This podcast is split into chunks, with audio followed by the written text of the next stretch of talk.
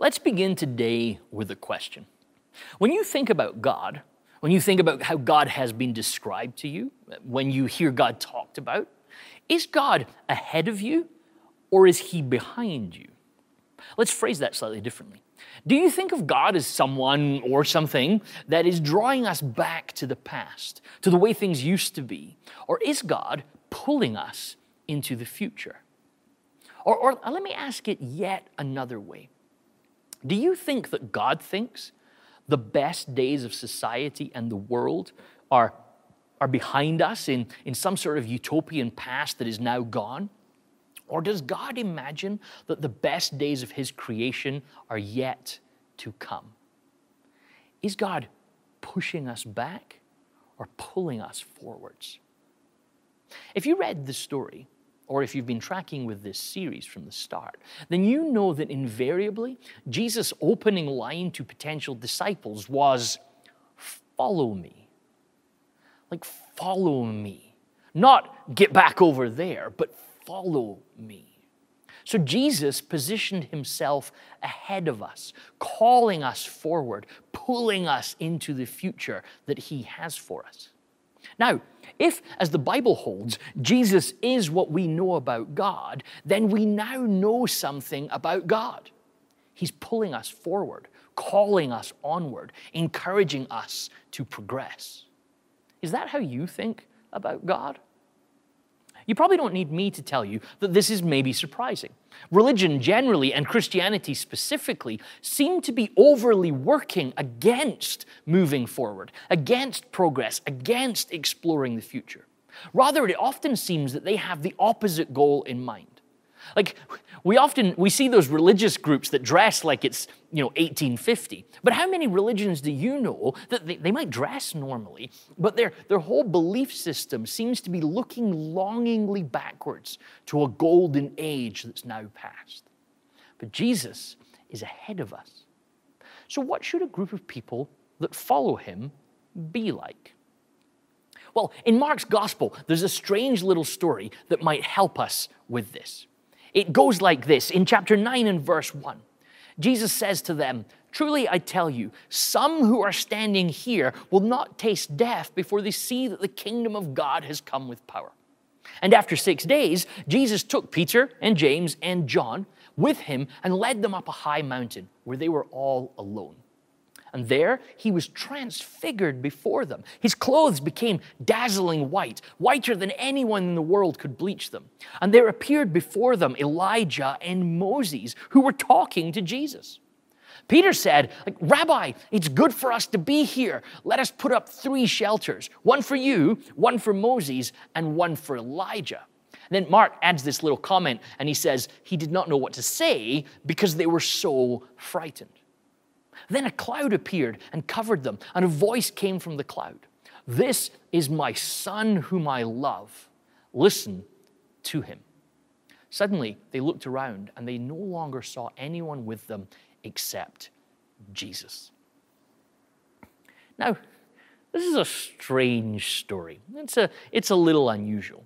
It seems to be a moment where Jesus being transformed or transfigured, as the story phrases it, is a way of communicating to those disciples that Jesus, well, that Jesus is what he has been living out. The one sent of God to continue the work that Moses and Elijah had been preparing. It's a moment of Jesus being presently and visually caught up in God's kingdom. Like, like at his baptism, like at his baptism, we know right here as well that he is the Christ. But I think that it might be worth looking in the middle of this story, because there we see the human response to this scene. And it's interesting. It's interesting, I think, because it's all of us. It shows humans, it shows our, our religious hearts, our biases, our defaults. Like, notice what Peter says in the middle of the story Rabbi, it's good for us to be here. Let's put up three shelters one for you, one for Moses, and one for Elijah. Now, I'm not sure where Peter's imagining that he and James and John are going to bunk, but he's definitely thinking that the best thing that they should all do is stay here. He talks about building shelters, and that word, it, it, kind of, it's the same word that we use for tents and also for dwelling places. So Peter is essentially saying, let's stay here. He's kind of saying, like, okay, if the three of us build tents for the three of you, then we can all stay here on this mountain. Like we can do church here forever. Which is another way of saying, let's keep this to ourselves, to just the six of us. There's something in the human soul that seems to want to keep things to itself. We want to build walls and fences so that what we have is always ours which of course is another way of saying we don't want to let others in.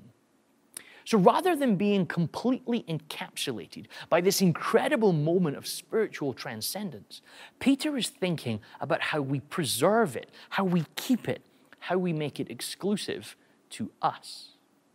But notice how subtle this shift is. One minute, we're all looking at Jesus and what God is doing through him, and the next minute, we're not. We're talking about building tents, which, to be fair, might sound like the right thing to do. It even sounds like the holy thing to do. The problem is, it's the religious thing to do. And let's call it the religious shift. The small move from looking at Jesus to thinking about tents. It's minor, it's easily missed, but it transitions us from the active, dynamic, nimble process of following Jesus to now it becomes about preserving and protecting a moment. Bruxy Cavey says it like this When faith becomes religion, people on the inside of the group begin to focus their attention on the perimeter, patrolling the boundaries to regulate who's in and who is out. They develop visible boundary markers, demarcations of holiness, which become important signs of group identity. It's the religious shift. One minute, Peter's looking at Jesus. The next, he's trying to lock it all down. But don't we all easily do that? We like things a particular way, and we will do anything we can to preserve that. One minute, as the book of Hebrews tells us, we're fixing our eyes on Jesus. But the next minute, we're watching the fences. We're watching the fences we've built to see if they're protecting us and keeping the wrong people out. We stop focusing on the center and we start focusing on the borders, the boundaries, the perimeters. But why do we do this? Well, I think that Mark's gospel helps us understand that question right here in this story. Notice he throws a little parenthetical comment after Peter blurts out his tent building idea. Did you see it? He says he did not know what to say, they were so frightened. Fear isn't a great source of creative and progressive thinking. But fear can shape how we behave and process. Fear can be a huge dominant factor in all of our lives and very, very easily. Fear shuts us down, it locks us in, it shrinks us, it causes us to want to be safer and smaller. Fear closes down our minds. And, and God gave us incredible minds. As Romans 12 and Ephesians 4 tell us, we can grow them and shape them and renew them but they're also so easily vulnerable to fear. And there's lots of fear in the world, and people of faith aren't immune to it. Like we worry about what the future will be like for us, for our church, for our faith. But the danger is we start thinking in a preservation mindset rather than a mindset of continuing to follow and trust Jesus. And of course, it's easier for us to do that because we're looking at the edges and not the center. Like Peter, if we stop looking at Jesus now we're thinking about something else. Like, I wonder if one of the things that Peter is thinking up there on the mountainside is, like, is this as good as it gets? Like, so let's stay here. Let's not move on from this. Which, of course, is another way of saying we've arrived, we've got it all figured out. There's nothing more for us than this. And that's the difference between having an open mind that's willing to learn and a closed mind that already has it all figured out. It's the difference between being a dweller and being an explorer. And I understand that. It's nice here on this mountain, watching Jesus being transfigured, hearing God's voice. But Jesus didn't call us to be dwellers, He called us to be explorers. And that requires us to have open minds, learning attitudes, and a willingness not to close everything down and box everything in every chance we get. It's what Christianity over the years has called being a pilgrim. Someone who humbly knows that there's more to this. There's things and places to explore. There's new places to go. God's not done everything yet. This is not the end of the journey. However, when we do take our eyes off Jesus at the center and instead start to think about dwelling here, tenting ourselves here forever, something happens. We move from being humble pilgrims and become instead border patrol. And this is always the threat of our religiosity. We trade out our focus on Jesus and instead start to defend the perimeters. Is this why so many people's experience of Christianity or the church isn't a group of people exploring what it means to follow Jesus, but rather a police force of folk ensuring that no one is breaching the rules or breaking through the borders.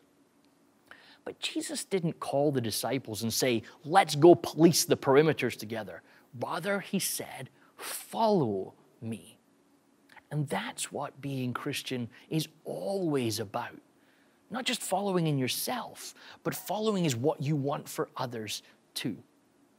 The perimeters of our faith will always seem to be just a little bit blurry to us because Jesus is more interested in the trajectory of a person's life than where they are in relation to a borderline.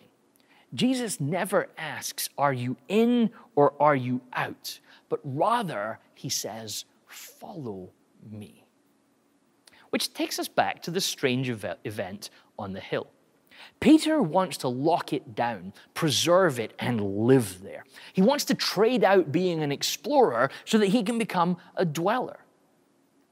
Like what's happened for Peter, and I think what happens to all of us when our religiosity takes over, is that we forget what Jesus said before. In this case, just five chapters earlier. In Mark chapter 4 and verse 21, Jesus says to them, Do you bring a lamp to put it under a bowl or a bed. Instead, don't you put it on its stand? For whatever is hidden is meant to be disclosed, and whatever is concealed is meant to be brought out into the open. And then Jesus gives us that line that always reminds us to pay attention. If anyone has ears to hear, let them hear. Listen up, says Jesus. Now, this little one liner is at the heart of Jesus' message of his kingdom. Jesus is the light. Now, light is a beautiful metaphor of God's love and grace because, well, because light shines and it shines indiscriminately. Light doesn't care about borders and perimeters or boundaries. It doesn't care whether you're in or out. It shines, and because of it, you can see. But then we can see that there's another thing going on in this little parable. There may be a light, but if the light isn't on its stand, or more ridiculously, if the light's placed under a bowl or a bed, then no one can see it. And more significantly, they can't see anything else either. Now, Jesus is dealing in the absurd here because he lives in a world where creating light is difficult and expensive. Like, we don't always recognize this because we light empty houses, rooms that no one's in. We even light our doorsteps up when we know that no one's coming to visit. In 1994, William Nordhaus calculated that to generate the light equivalent to one bulb running for one hour in the ancient era, around about the time of Jesus, someone would have to work for around 60 hours. So, to fuel an old, dim oil lamp for an hour came at the cost of several hours of work. Ergo, only a crazy person lights a lamp and then hides it. Incidentally, 60 hours of work nowadays pays for around about 50 years of one bulb being lit. But do we cover over the light of Jesus by insisting on our border patrol like activity? Like Peter, do we want to keep things as they are and not ever move on? But in doing so, we make it impossible for others to see? Like pitching a tent, closing our minds, patrolling the borders. These are all quickly ways of behavior that make it harder and harder for anyone to encounter Jesus. Or we can keep our eyes fixed on Jesus, keep him at the center, refuse to camp on the hillside, and instead follow him. And this is to uncover the lamp and place it somewhere that its light can be seen. Jesus seemed to understand that this would be hard for her, his followers, which is probably why he told so many parables about his surprising grace for everyone. He knew that our religiosity would want to get really clear borders, to lock everything down. But he knew that we would prefer to dwell rather than explore. But he's inviting us to put down our policing attitude and instead embrace a grace soaked faith that embraces everyone that wants to follow him. Jesus is essentially directing us to be what you would call a centered set people and not a bounded set people. A UK uh, farmer one day went to New Zealand. And he went to the sheep farmer friend of his in New Zealand and had a tour of his farm. The UK farmer says to this New Zealand sheep farmer, How big is your farm? To which the New Zealand farmer says, Well, you know, it kind of goes for several days that way and about a day and a half this way. To which the UK farmer says to the New Zealand farmer, How do you afford to build a fence to keep all of this safe? The UK farmer clearly is in some bounded set thinking. The New Zealand farmer says, Well, we don't have a fence. To which the UK farmer says, But aren't you afraid that all the sheep will run away? You see, because fear is what makes us build fences. To which the New Zealand farmer responds, No, we have watering holes. The sheep know where the water is, and they don't stray from that. The New Zealand farmer thinks about centered sets. If there's something that we can focus on, something that we know we need, this will draw us in the right place. Whereas the, the British farmer is thinking about fences and how do we keep everyone in, and it just doesn't work. Following Jesus seems to be a journey in being okay with blurry edges and a clear center. And this will shape the type of people we become more welcoming, more embracing, more hospitable, because we've rewired our way of thinking. Instead of preserving how things are, being shaped by fear, our values become following Jesus and working to ensure that we don't stop other people from following Jesus too. A marker point that you might be doing well at this is when religious people are shocked at how welcoming you are, and non religious people are shocked at how welcomed they are. Well, at least that's what Jesus found. So, so Jesus is ahead of us. He's pulling us into a new way of thinking, a way of living that he calls his kingdom. But we're going to talk about that next week. The call to follow Jesus is a call to explore, to be led, to be in an adventure that's beyond the boundaries of what you thought possible. It's an invitation to set aside a bounded religious way of being and instead join a Jesus centered way of life. In Romans chapter 8, St. Paul calls this being led by the Spirit. And when he says this, he's thinking back to that great moment in Israel's history when they had no religion, no temple, no rules, but God led them from slavery into freedom. So here's the story we find ourselves in. There will always be the opportunity to replace the dynamic journey of following Jesus with a tent to live in. But whenever we do this, we will quickly replace the grace filled relationship of following Jesus with a religion of boundaries that excludes and rejects in its attempt to preserve the way things were. Or we can accept the invitation to be a different group of people a community of grace who have accepted that God is pulling us toward Him into the incredible future that He has imagined for, for us, for everyone. This is us letting Jesus' light shine in us and through us. Like, if we do this, we'll reject our natural desire to police the perimeters of our faith, and instead we'll celebrate everyone who joins with us to follow Jesus. Because here's the thing no matter how big your temple, how wide your border, how relaxed your rules, how comfortable your tent, or how polite your police force, God is still going to be ahead of you, doing something bigger and more expansive and inviting you to join in with Him in that. That's the God we meet in Jesus. Not closed minded, afraid, and fenced in, but open minded and welcoming. This is the God about whom Paul prayed. Well, he prayed this in his letter to the Ephesians. Paul says, I pray that you, being rooted and established in love, may have power, together with all the Lord's holy people, to grasp how wide and long and high and deep is the love of Christ, and to know that this love that surpasses knowledge, that you may be filled to the measure of all the fullness of God. That's the God the Bible describes to us. That's the God we meet in Jesus. So, as Paul then said to the Philippians, perhaps this is our blessing for today. May you shine like stars in the world. Grace and peace, my friends.